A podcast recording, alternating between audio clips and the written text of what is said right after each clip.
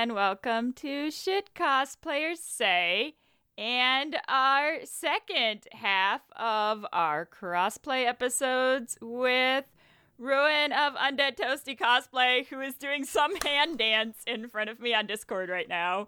What's up, Ruin? Not much. Are we? Do we need glow sticks? Boom, oh, glow stick dance. you are wearing the best shirt ever today. I mean, you t- we talked about the ugly shirt thing, so I figured no. why not wear it today with a binder cuz like, hey, appropriate. Right? Appropriate for today's episode because we're going to try to teach you guys how to start being styling with some crossplay prep school because we're going to school you on how to prep for some crossplay. This episode's actually very fitting because yesterday I did my first at home photo shoot for Blathers. Yeah. Dude, nice job on that too. Like I know we talked about the lighting and stuff beforehand, so like heck yeah. I I had to take one of those like freestanding tall lamps. Yes. And turn it on its side and like balance it on a chair and then open the blinds for one of the windows just to get some directional light so that I would have some sort of base point to edit from. I love sketchy home photo shoots. We need to do an episode on that because it brings me so much joy. Can we please? Because I'm apparently going to be experimenting with these a lot now since everything is canceled. So there's going to be a lot of at home photo shoots. I think that's super quality. Like, we all do it to an extent, but we all have such different ways of doing it. And I mean, I want to know more about how to make sketchy photo shoots because not all of us have the room, like we were talking about, for the backdrops and the fancy lights and stuff. Like, that is probably the. It's the first time I've like been in legit cosplay in like since C2E2, probably. Yeah. All of mine have been like, yeah, this jacket looks fine. No, I'm not putting pants on. Oh. Yeah, so I, I will say I still have my scrub pants on though because all you could see was the top half of what I was photographing. I put Keely on the other day and I forgot. I forgot how bad it was. And I could only keep him on for like half an hour to quick get some like clips and then I like yeeted it off. It was not happening. Never again there's part of me that's not terribly surprised that you fell down the hole of the TikTok. It's um addicting. Okay, everyone, you know, somebody was like, I have this many TikTok followers. And I'm like, okay, that's like a good amount. It is easy to get follows on TikTok. It is so incredibly, you get this feedback so immediately.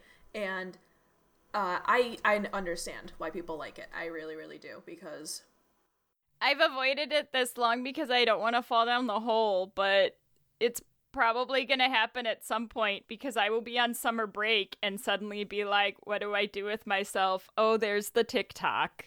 To be fair, like there's a lot of bad that can be said about it, there's a lot of good that can be said about it, but I think the biggest thing is it is so cool finally seeing co- my cosplay cuz I don't usually do anything for video. Like I don't like seeing myself on video.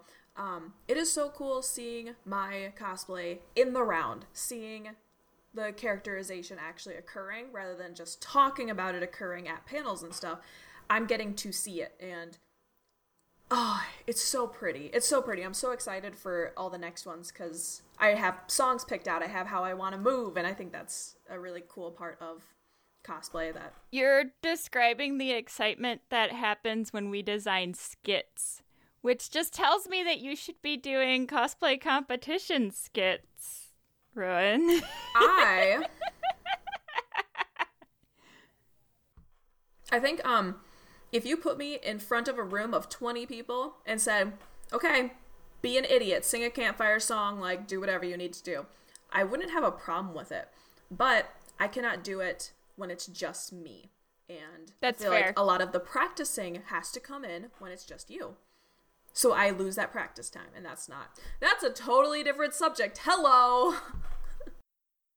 Yes, so today, because we will end up down a large and unending rabbit hole about TikTok if we continue to talk about TikTok, I'm sure, as you all know, Ash and I have expressed our inability to understand the TikTok, but I'm sure at some point our You curiosity will. get the better of us and we will have to experience the TikTok and we will share that experience with all of you if we ever decide to do it.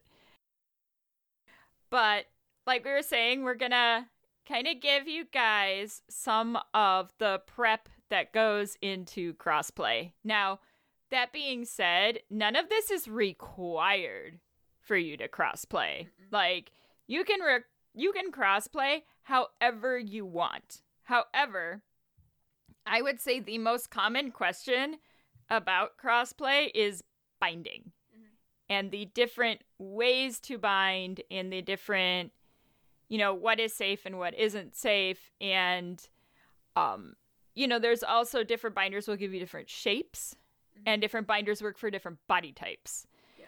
so we thought we would since we chatted a lot about why people crossplay we would start giving you guys some tips on how you can kind of level up your crossplay game like a crossplay school A school. a school. I just see like really preppy school uniform because I need that in my life. Like, I don't have any male characters that wear like the Japanese preppy school uniform, but I I want it in my life. Oh no, I do. I do. Whenever we get around to doing Revolutionary Girl Utena and I make Touga, I have the boys' school uniform that I have to wear. And then I get to be a narcissistic asshole, so it's great. I mean, who doesn't want that at one point in their life? I wouldn't use the same binder for this like super fitted jacket as I would use for say like Blathers where I had like four layers on. Yeah, good point. Um, what sort of, let's see, do you want to start with the sort of binders that you have worn and like to wear, and then I'll go over mine since we have totally, probably different uh, preferences and ways of doing so? Well, yeah, because that's kind of the sweet part of it is we are both built drastically different. Mm-hmm. Where I am built very straight up and down, small teenage boy build, and you are more muscle man, You can call me a know, dwarf. It's okay. a dwarf, You don't a have Lord, to. a Lord of the Rings tell. dwarf build. and so obviously those are drastically different body types mm. and will require different styles and mediums to use depending on well and it's also dependent on the look you're going for too. So so i own pretty much every kind of binder that exists at this point. Mm. I'm sure there are others that i don't even know about but I typically will float between my half binder, half cotton shirt, which looks like a men's like white tank, but only the top half is compression, and my half uh binder. So like a half binder reminds me a lot of a sports bra. It stops at like the bottom of your rib cage. The problem with them is they like to ride up so they don't work well for small for larger chested persons because it's gonna slowly creep its way up all the way. And if you're already larger chested, there's a chance that it might not even uh, fit in its assigned seat. well and that's typically what i hear from a lot of people is if they have a larger chest it just won't go over it mm-hmm. because it's not long enough mm-hmm. which is where you get more of the full binder which has the compression that goes from top to your hips mm-hmm. Which I have actually not ever worn one of those because I've never needed one. Yeah, so like the the half binder is what I use for chat because it's really good for hiding the seams. Because with any full binder, you're gonna get kind of that chunky seam at the bottom. That's really hard to hide in a pleather bodysuit. Mm. And otherwise, I'll use the half for any like really fitted suit where you would be able to like kind of tell. Zen is really hard to wear without the half binder. Yeah. What style do you typically end up using? Uh, for body size. Now, I'm five three, and a box like just a solid box. It's kind of ridiculous. Um, I used to have a larger chest and uh, I got a reduction, so that's like a whole other uh, story. But because I started out at a larger size, I just started out at a full length binder. Um, I wanted maximum control. I wanted maximum compression because uh, I needed that much of a, like a drastic difference going on. Got the correct sizing. Never ever sized down to achieve this. You'll never ever get out of it, and you're gonna hurt yourself, and that's not cool. So go by uh, the measurements on the sites. But um, I went with an Underworks, the like, oh, what is it? It's the maximum, like three ply something panel in the front. Their uh, tank for Underworks. I love Underworks, even though the material is like trampoline fabric. It's like the it, best it you is, can describe it. It is. Holy cow! The first time I tried it on, I was like, I was blown away. I they have a different method of actually getting it on than like GC2B suggests. So definitely look at their instructions for the best way to do it because it was so tight at first. Uh, you go up over your butt to get it up is like the instructions that I received um, when most things tell you to go over your head. But because of the lack of stretch, they were like, ah, nah, you just need to wiggle your way into it like a caterpillar. Went with that one. Loved it. I fell in love with that brand. I decided to get, uh, I'd like a black one. And I was like, eh, it's a little bit expensive. I'm going to try GC2B because I want one that I could do like skin tone, open chest binding, and maybe like, I don't know, be a little bit more comfy than a full uh, trampoline fabric. And went to GC2B. And for a larger chest, I did not like it at all.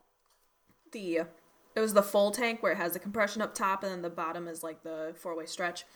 And nah, mm-mm. it does not do the compression that I want uh, because I also have a little bit of hip action going on. I want compression all the way down. I want this boxed out essentially. So didn't like GC2B. I still wear it if I'm doing like everyday stuff and I just want to have compression, but eh, it's kind of hot out. I'll wear that one. Uh, I then went back and invested in three long and then one short half binder from Underworks. And the half is really nice when I don't need full compression. I just, you know, just the top area.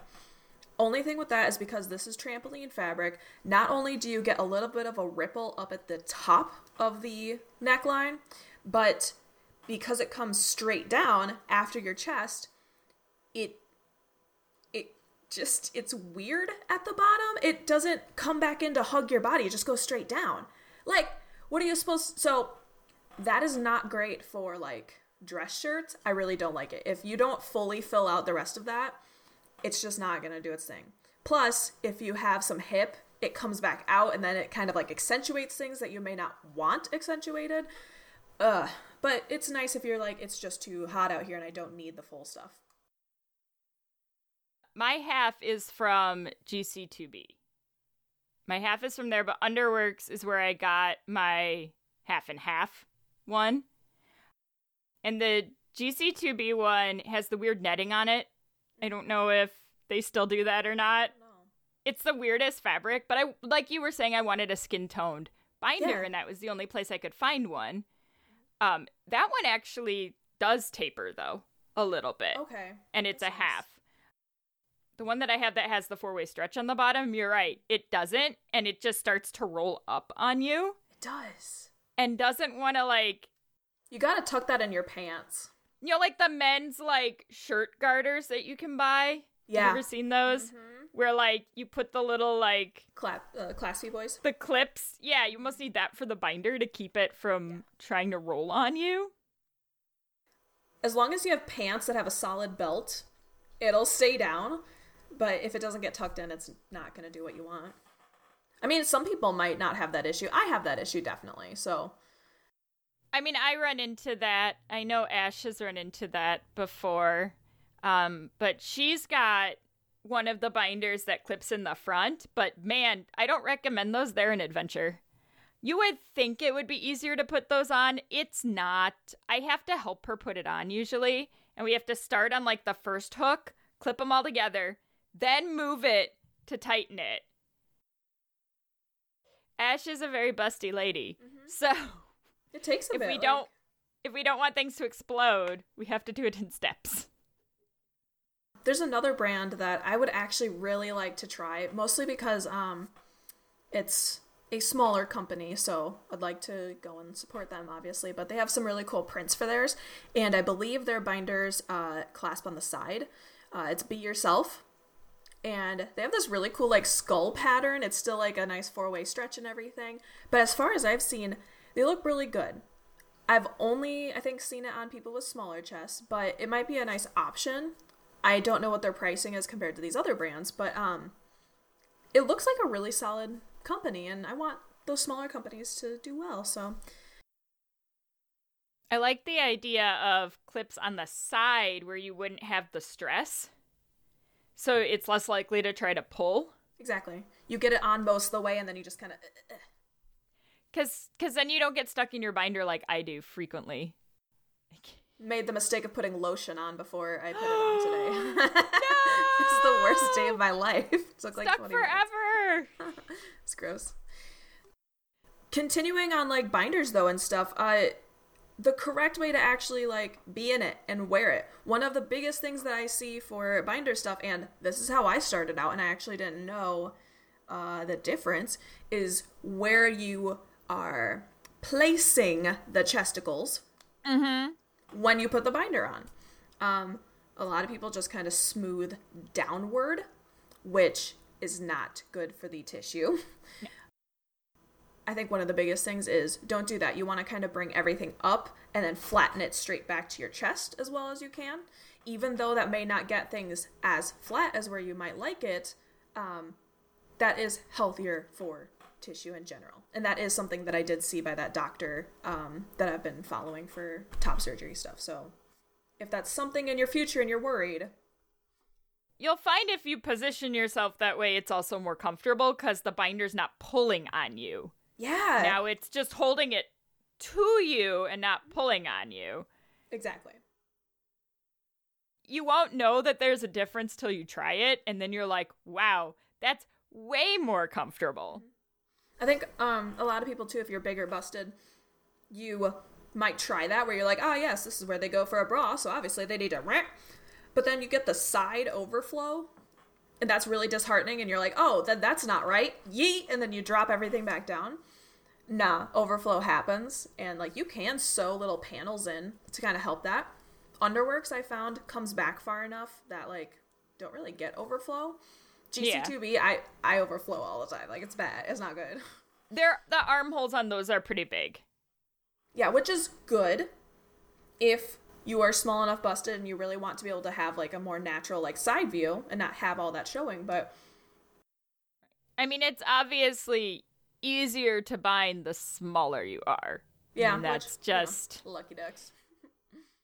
we have more alternative options like sports bras and athletic tanks because we don't need as much compression. Let's talk about like compression and sports bras and like the layering of said things for cosplay purposes. Like, so safety and binding is typically an issue, and it usually just comes from people not knowing different safe ways to bind. So, obviously, a binder is going to be your safest option. Mm-hmm. However, you do need to get used to wearing a binder, just like you have to get used to wearing a corset.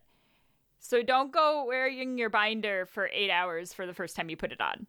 Yeah. That's that's not gonna go well for your body. You want to ease yourself into it, you know, before you're going to wear it for a con. You know, wear it for a couple hours, take it off at home, then try it again and kind of build your tolerance to it. And then it'll start to fit your body a little bit better too, which helps a lot. because they do get more comfortable as you wear them. But I've seen a lot of people try to go straight from buying binder to wearing it all day long. And you also have to learn how to breathe in them. It's totally different breathing. Most people, uh, I think my partner was talking about this the other day that by the age of six or seven, most people have completely done away with like belly breathing as their primary uh, breathing. And when you get binders, there isn't actually as much room up top where we like to breathe now. So there is a lot more of you'll notice you have to take a really deep breath and like expand your belly to get it going on. and then let it kind of settle back in again. And you have to learn how to uh, I guess overcome that and if once you start feeling like ooh this doesn't feel right, letting yourself take it off and not just being like, "Oh, no, got to keep going" because that's not how it works. Because even if you're not planning on wearing a binder all the time, these practices are still important, if not even more so, because you're going to have given yourself less time to get used to it if you're only wearing it for a convention. Mm-hmm. So, like, yeah, maybe you broke your binder in last summer and now your next con's not till, you know, the winter you're probably going to need to re break that in and get your body used to it again instead of just jumping straight into wearing a binder for eight hours at a convention. Or maybe you bought it and broke it in in the winter, and now you have a summer convention and you've never experienced that sort of tightness during the summer. So hot. totally different. Totally freaking different, man. My tolerance for binders in the summer is much smaller than my tolerance for them at any other time of the year. That is part of why when we designed Judar, we designed it around a sports bra because I knew Spain in fall is extraordinarily hot. I I wouldn't survive. I would I would die. I mean, there would literally be no way that I could be in that costume for eight, ten hours in the heat in Spain in a binder. No way. And some people totally can. Great. But I, I Oh yeah, some people have, you know, the willpower or the the mental strength. mental strength or obviously, you know, there are different motivations for wanting to keep that binder on. Yeah. Especially outside of cosplay. You know, my motivations for a binder are strictly related to cosplay. So my tolerance isn't going to be that high because I mm. don't have that added element yeah. to my life. That makes sense. You know, so when we talk about these safety things, like we do understand that for for some people these stakes are a lot higher than just cosplay. One added thing I guess to that then before we move on or whatever. Um when you're wearing a binder, you're always told you do not work out in a binder because we just talked about it. Breathing isn't really uh, at its best when wearing a binder. So if you are the type of person that likes to run around conventions and I I don't know, you have some sort of shoot that requires you do very physical things.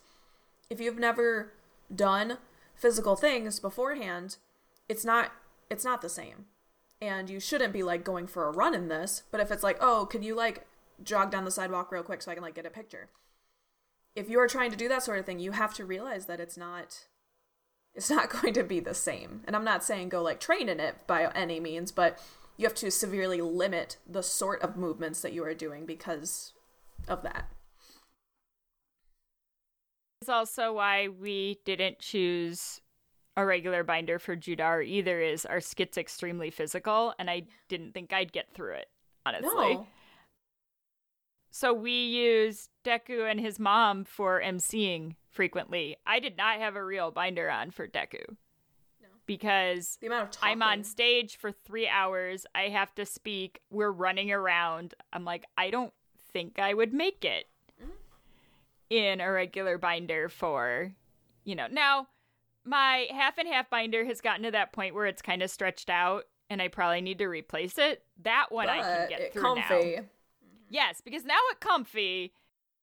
Yes, my very first black one is super comfy now. Right? Because you just you break them in and you just slowly they slowly graduate to other purposes. it has more of a this sort of hourglass shape to it now since it's gotten comfortable. Right? Now straight. it just it's it's for the comfy times. I, I think that's one of the things that surprises people a lot is how many safety concerns there actually are around binding, even if you are using a binder. Because a lot of us hear about the whole ace bandage thing. I mean, we've all heard about people using ace bandages and how you shouldn't do it. the amount of people that just do not have the money for a proper binder. Uh, that's definitely a big thing. The amount of people that could not order a binder because like they're not old enough and they would need their parents' permission and then that would cause an unsafe environment for them or blah. There's like so many very valid reasons behind it, but there all are ways of doing it not awful for you in the long run. and I also get that sometimes you just don't know any better.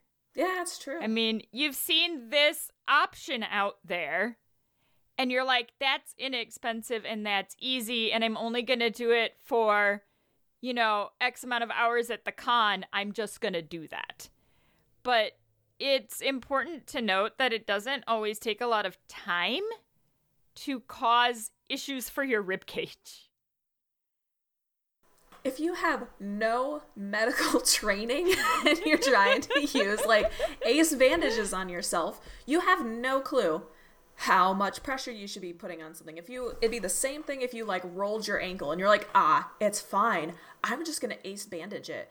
And you just like go at it and you have no idea how to support that ankle. You have no idea how much how tight you should be doing it. Same freaking thing, except it's going to cause harm instead of trying to help the harm. It's just not a thing. Except a lot of people do try to wrap their ankles and then do it completely wrong and cause more problems. exactly. So like, you not a doctor. If you are trying to use medical things for non-medical reasons and you have no clue, what makes you think that you know better than like a literal doctor on how to do the thing? And I know there's a lot of stuff in cosplay that we go and we look at YouTube and we're like, ah, yes, this is how you do that makeup. I watched the tutorial, I now have the idea. But if you watch a YouTube video and you're like, oh, easiest way to bind, and somebody's like, ah, get out your tape and your ace bandage and let's go. This is like an 18 year old that has no medical background at all, that has no idea how these things are being used.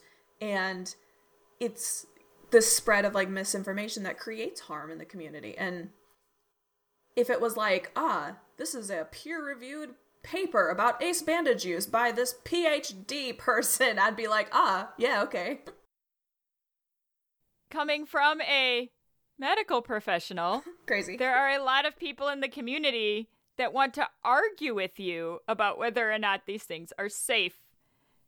So, as a occupational therapist, I am very familiar with body mechanics and the fact that your rib cage has floating ribs. What? Crazy. What? it's extremely easy to move a rib out of place. It does not take much, Yeah. but it can be really hard to get them to go back where you want them to be if you're constantly moving them out of place. And like, how else would you know? I mean, it's not like one of those injuries that you fall and you're like, ah, yes, I broke my arm. If you have ever slipped a rib, you will know that you did. It hurts a lot. Someone Noted. who frequently slips random joints for no reason. Thank you, Ehlers-Danlos syndrome. I have experienced the slipping of a rib for no apparent reason, and it's awful. It feels like someone's taking a knife and just stabbing you in the back. Why does everything hurt so much? And then you're going to find out your rib migrated somewhere that it's not supposed to be. Into your foot. Just kidding. No, I'm, I'm kidding. But like, no, it's. Can you imagine like the fear of like a 15 year old that's like, I'm gonna go bind, and then they wake up the next day and they have that, and they like didn't tell their parents that they were going to bind, and they were doing it in such an unsafe manner, and now they are like the danger that then comes from that. And if they find out, like, oh, if I just bind it again, maybe that'll fix it. And, you know, if it puts it back in place or something and it makes it feel better, ha, ha. They're just years and years of damage. I just that's terrifying. I've had a lot of conversations with different people in regards to rib pain that they have from past binding cuz we when we used to do our cosplay tips and tricks panel this would come up a lot and then I would have people would come up afterward and ask uh, ask me more about like well I have this pain here and here do you think that might be my rib you know and I obviously always went it's possible please go see your general care provider because I cannot um give you medical advice licensure, you know. Yeah. But, you know, they would ask me about, you know, I used to do this when I was a kid, or I used to do that. Could this be like from doing those things? And it's like, well, yeah, if you put consistent, you know, unplanned pressure on your rib cage and then you continue to keep doing it, it's like a repetitive stress injury. Yeah. So you're just going to keep making the issue worse. And I mean, I have a couple friends who have permanent rib damage from binding with ace bandages. Mm-hmm. Because the thing with an ace bandage, that pressure's not even. So a binder provides consistent, even pressure. An ace bandage does not. It's yeah. just a free for all as far as like how much pressure you're getting, you know, how much the bandage is overlapped on itself, what the tension is on the bandage. Typically, their tension compression is a lot higher than what you would want in a binder because it's meant to hold a joint in place. Yeah. Your rib cage and your chest are far more delicate than your ankle or your knee. Mm-hmm. You know, because your ribs, like, you could accidentally be pushing really hard on, you know, your first one and not on your other ones, and now you're pushing it towards your other ribs, and next thing you know, you're like cattywampus because your rib has migrated to another dimension. That's what it feels to like. To your sometimes. foot, like I keep to your saying. foot. the biggest argument I get as a medical professional, and I got to the point where we stopped even bringing this up in panels and we don't talk about it in panels anymore because of the arguments that it would start, was using kinesio tape for binding. Um, I cannot tell you how many arguments I have gotten into with cosplayers about kinesio tape and how it is not meant for binding. So, if you have never used kinesio tape, it is a tape that is designed to do two things. It is designed to keep a muscle on continuous stretch in order to relax it, mm-hmm. or it is designed to support a joint. Yep. Different patterns will do different things. Kinesio tape functions with heat. So the hotter the tape gets, the better it sticks. Mm-hmm. So you Usually, your starting point, you stick it on no stretch, you rub on it to create fiction to heat it. You stretch the tape depending on what the percentage of stretch is required for what you're trying to do. Mm-hmm. You lay it down, you heat it again. Okay. That's how that's supposed to work, right? Mm-hmm. Kinesio tape is meant to be water resistant and sweat resistant and stay on for about 72 hours. Okay. Mm-hmm. We all know that's how it's supposed to work. Now you've decided to use it to bind at a con. You should not bind with a binder for longer than eight. You should not open bind for probably longer than 3 mm-hmm. And you have decided to bind your chest with a tape that is extremely hard to remove. For 72 hours! So in graduate school, we were taught that kinesio tape should not be used on soft tissue, such as the tissue under your arms and your chest. Crazy. Insanity. Because it can cause damage to soft tissue. Mm-hmm. I have been burned by kinesio tape multiple times trying to get it off. Yes. And that's after the 72 hour mark. Mm-hmm. I get the appeal of it because if you're running around con and you're sweating, it's not going to come off. You don't need as much of it as medical tape because medical tape is the better way to do open chest binding because it will come right off when Yeah. you're done. It just comes off.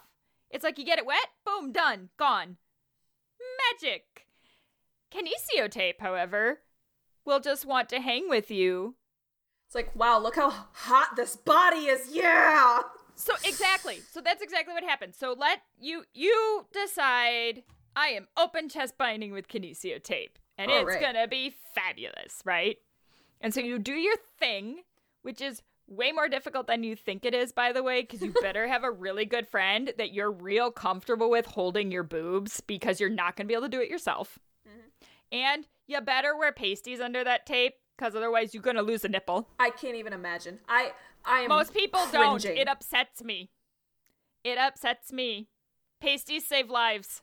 Ew, I just got like lightheaded. I can't even imagine trying to get that off of a nip. Oh my god. Pasties save lives. We have legit had people ask us whether or not it's necessary to wear pasties under open chest binding. And we're like, if Do you, you own want nipples? Do you know how sensitive do they you, are? Do you want to keep those nipples? Yes, you do need to wear pasties. They are not expensive. Please buy some. But let's say you decided you're gonna you're gonna wear your kinesio tape because you know screw the man. I'm wearing my kinesio tape, right? Screw the man. And so you put on your crossplay costume and you go run around at con and you have this tape on and as your body's getting hotter, the tape is sticking better and better. Like it has the opposite effect of what will typically happen with other tape. Like Yeah. it's going to keep sticking better. So now, you know, con's over and you want to take it off and you can't get it off. And then you wonder why, after you get it off, you're burned and you're bruised. It's a no, guys. Just no. Because what happens is, because the tape stretches, it literally pulls on your tissue. So, what a lot of people will do is they'll stick it on and they'll literally use the tape to pull their chest across. Mm-hmm. Well, now that tape is like digging into that tissue. Mm-hmm. It is putting stress and strain on that soft tissue. There's no way you're coming away from that without like stretch marks and junk. Like instant. Some people do Exactly. come away with stretch marks and blood vessel, broken blood vessels, and all sorts of stuff. Because you are pulling that soft tissue that's not meant to to have strain on it across, and then you're leaving it on continuous strain. And then you're gonna eventually have to take it off. Because I don't know, I have rarely, if ever, had kinesio tape just fall off of me. like you have to take it off, and there are steps to take it off.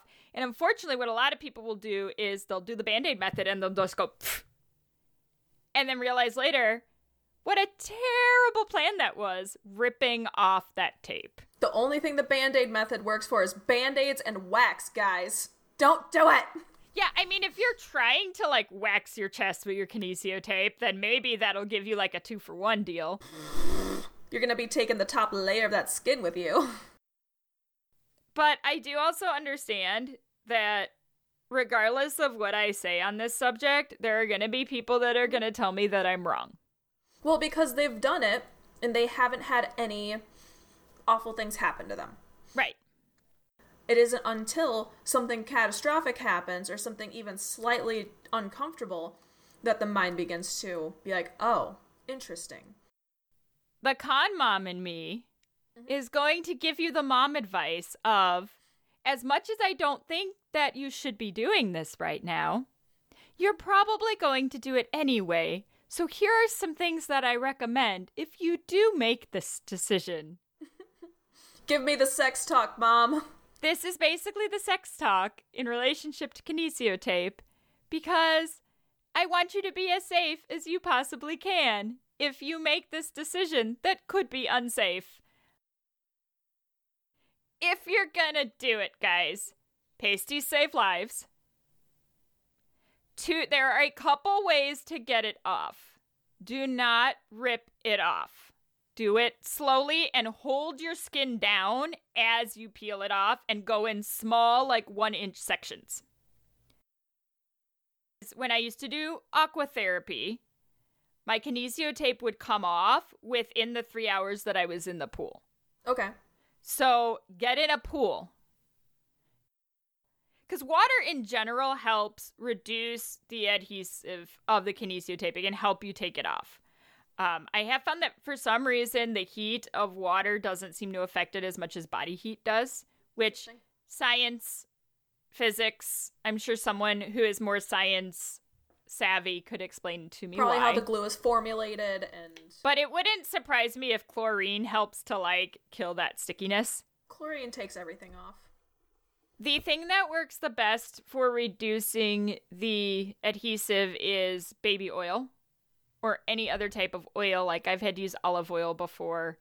Um, any kind of oil, if you spread that onto the tape, that helps a lot in reducing the adhesive to try to get it off. If you are planning on using it for a very short period, get the cheapest kinesio tape you can find. Don't get the good stuff because you want it to fall off. Yeah. When you put it on, use zero stretch. If you can put it on with no stretch, that is going to reduce the amount of damage that you could do and it will make it easier to get off. Because part of the reason it's hard to get off is it thins out as you stretch it and then it adheres better. Yeah. So if you don't stretch it, it's going to be a little bit easier to get off. So pasties save lives. Get it wet. Use some baby oil. Don't put it on stretch and get the cheap stuff if you're going to do it. I still recommend you just don't do it. Yeah. Um, as a quick like supplementary point here, I know for a fact that there is trans tape out there, and I am fully okay with admitting that I am not uh, knowledgeable enough on this topic to be able to say much about it. The only thing I'm going to say is that from what I've seen of it, what I've noticed of it, it looks like it's about the same thing. It's just being marketed specifically for trans people to bind with. Um, if you are sitting there thinking, ah, but there's trans tape, so this is like safe for me. All I'm gonna say is just do the research and see where the differences lie between that and kinesio tape. Because, like, if it's the same exact thing, you're going to run into the exact same issues. So just just do that little research for me because um I haven't yet done it because honestly the tape wigs me out, man. I scares me. So I'm not. I totally remembered that I had a friend who did try it. Oh yeah. because they were going to send me some and then it just never happened. They said it basically behaved like a cheap kinesio tape. Okay. That was their experience with it. So they had asked for a refund because they found it didn't work. It just came right off. Other things that I had read were issues very similar to kinesio tape with it burning and, and having difficulties getting it off. I mean, I can imagine that it's about the same stuff. Like, Yeah, well, because kinesio tape sticks best when your skin is super clean. So if you do it right after a shower, it's going to stick the best. So if you happen to put your kinesio tape on after you're already running around and sweating, it's not going to stick as well. Um, and that tape would work the same way. I'm just on a lot of forums, so I do see it pop up here and there. Um, I don't know. I tend to just scroll past it because it's not a topic that I'm, I guess, extremely interested in for myself. So, uh, in the future, though, if I see more, I'll definitely look into it and see if we can have another conversation about that, and I can update you on my findings. I mean, I totally get the appeal of it. Oh yeah, Like it's smooth, you're not going to notice it. It's not as like in your face. So it's going to kind of disappear into the back of your mind of its existence. yeah, You know, and it's super appealing. yeah. I want to be a sexy, like, have my shirt opened up all the way down to my belly button and just be able to take these, like, manly ass pictures. I Right? want that so bad. But, no. Mm-mm. Uh-uh. Not today, Satan. All it does is remind me that at some point Ash and I are going to do a um boudoir shoot as Zen in 707, Ooh. but my photos as Zen are gonna be like legit attempting to be sexy, and all of 707s are gonna be mocking me. I love it. I and love I it. have to I have to do open chest binding for Zen. Can you please give me behind the scenes pictures? Those are my favorite because that's gonna be great. But like like I get the appeal of tape, especially for someone who needs that all the time. You know, I get that. It's just we all just want you to be safe. a lot of us in the community, um, especially like the younger parts of the community, we all still have a lot of that like I'm indestructible. Anything that I get hurt, it's going to heal up and it's going to be fine. Um, I don't think we recognize how permanent some of these things are. Um, I keep going back to rolling my ankle, but that's the closest I can get to the use of this tape and these sorts of things. Um, rolled my ankle, something very simple for soccer. Rolled it, and I have had problems with it ever since. I've had to do so much slacklining and so much therapy and so much to work on the strength of my ankle. I'm going to have this for the rest of my life. I hurt my shoulder back in high school just playing volleyball at gym class, and I still have issues with it. Just trying to do a normal workout and being healthy. And I can't even imagine hurting your chest in this way, causing any sort of distress, just to make sure that your chest was a little bit more flat for a character. Or, and I'm not going to downplay dysphoria at all because that is that is a big issue. Um, because it's one of those that you get to a point and you're like, nope, I really don't care because I feel that awful right now. I get it. But there's a long term effect that comes into a play that if you are going to be seeing like a top surgeon or something, and they are the ones that are like, ah, nah, if you damage this tissue, we will not be able to do it, will completely affect your ability to have top surgery. Just keep that in the back of your mind because that is somewhere in your future. It's there. You just have to honor your body as it is in the moment. And that's really hard.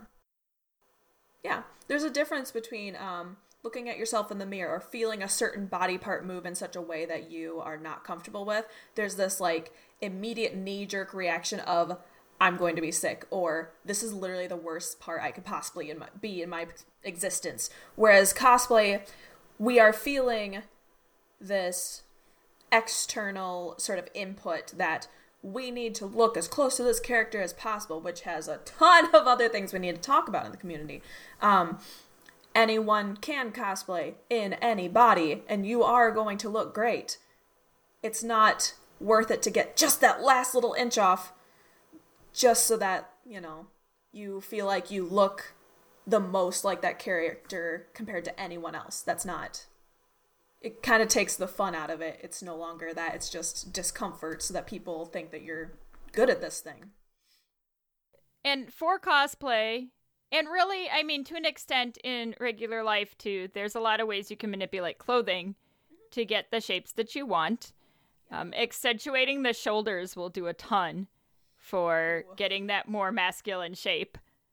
People crap on shoulder pads. I love shoulder pads so much. My shoulders are significantly broad for my frame, so I have not had to use them. Although I do, I think, well, mm, I think Deku and Zen's jackets have them in them. Yeah. I think they just automatically have them. Um, a lot of the uh, suit jackets, if they're not extremely dated, I got to do um, a tailoring class. That was one of my last things I took in college, and um, the way that suit coats are tailored is really, really cool. It's not necessarily padding that goes into it. Um, it's a lot of different layers of stuff that create the structure in the shoulders. But if you go and get something from like, you know, the 80s, 70s, we're we're going back, then yeah, we're gonna have like full on shoulder pads, the kind that you could just like take out of there. Um, but just the general structure of a really nice suit, ooh, mm, Mm. we love I love, I love me a good suit. I do. Makes you just feel so. I do love me some menswear. The best fitting um dress shirts that I have found have been the like slim fit Japanese men's dress shirts. Oh my god, I love them.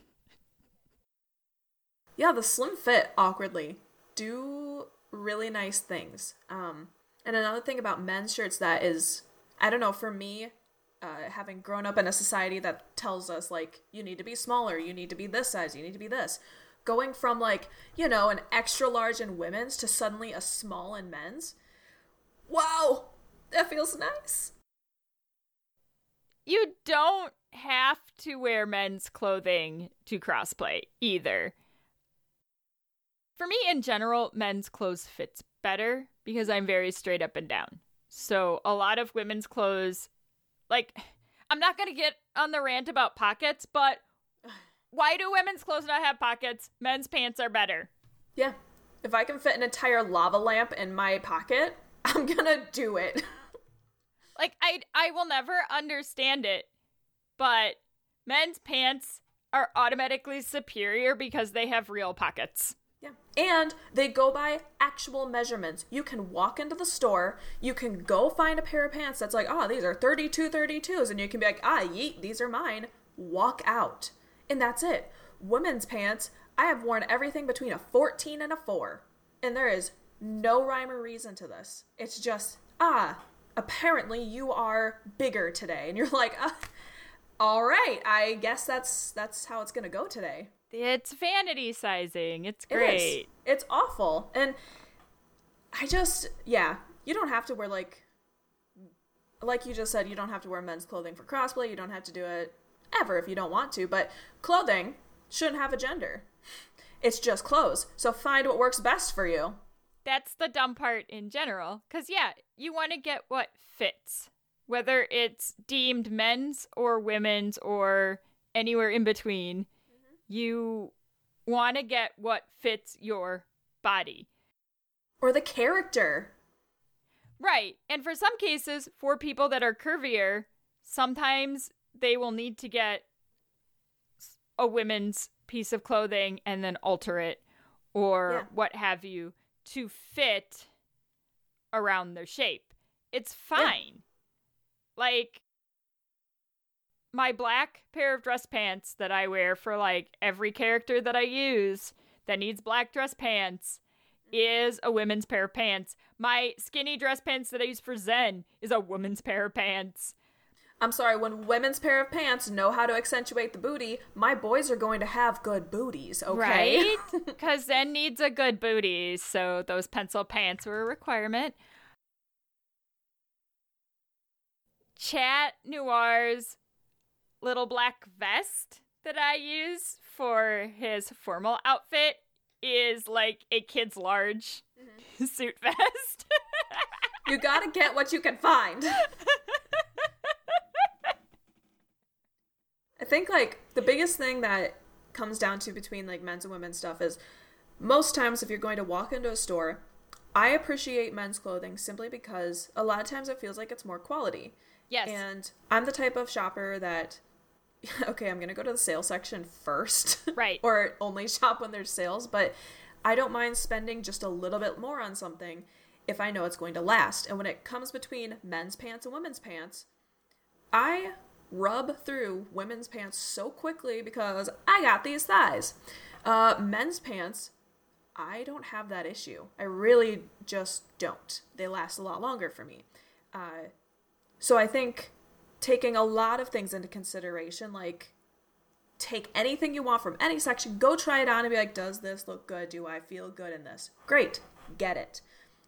Uh, if you are more trying to be a little bit more frugal with your money and you're trying to be like, okay, so uh, I want something that's going to last that I can wear for this cosplay, this cosplay, this cosplay, and I actually have an event coming up that I want to wear it for then go for it. Absolutely. Maybe put that extra money in and go and have it professionally tailored. That is a treat. Do those things for yourself and, you know, I think having that general internal confidence that exudes through the clothing is also half the battle. Like you can dress yourself up however you want to, but if you don't feel good in it, there's going to be an overall energy that kind of brings you down, you know? Well, and that's the whole point of the prep like, in the end, for crossplay, whether you choose to get certain clothing, whether you choose to bind or not. It's all about how you feel at the end. Do you feel like you look like a fabulously handsome boy? Did you achieve what you want? Were you achieving the ruggedly strong, mysterious man? Was that your. Yes, right? I don't do that one well. That's all ruined. Hello. Hello. You know, did you achieve what makes you feel good? And that's ultimately what the prep is about are different ways to help you guys achieve that option. And while trying to achieve that option, staying safe. Yeah. Because in the end, we just all want you to be able to hang out with us and be safe. Which again, pasties save lives. and kinesio tape is not meant for binding. If you take two things away from today. if that's all you take away. if that's all you take away, then we have done some of our part in keeping you guys safe. Well, I uh, appreciate you coming back again to hang out with me. You know what? I talk about crossplay. have been so starved of human interaction. Just call me up whenever. I am so here for this. but All right, guys. Well, we will catch you again at whatever the next episode ends up being. 'cause we haven't decided yet. but this was our second episode on crossplay for Shit Cosplayers Say. You've been listening to Shit Cosplayers Say, an LVC production.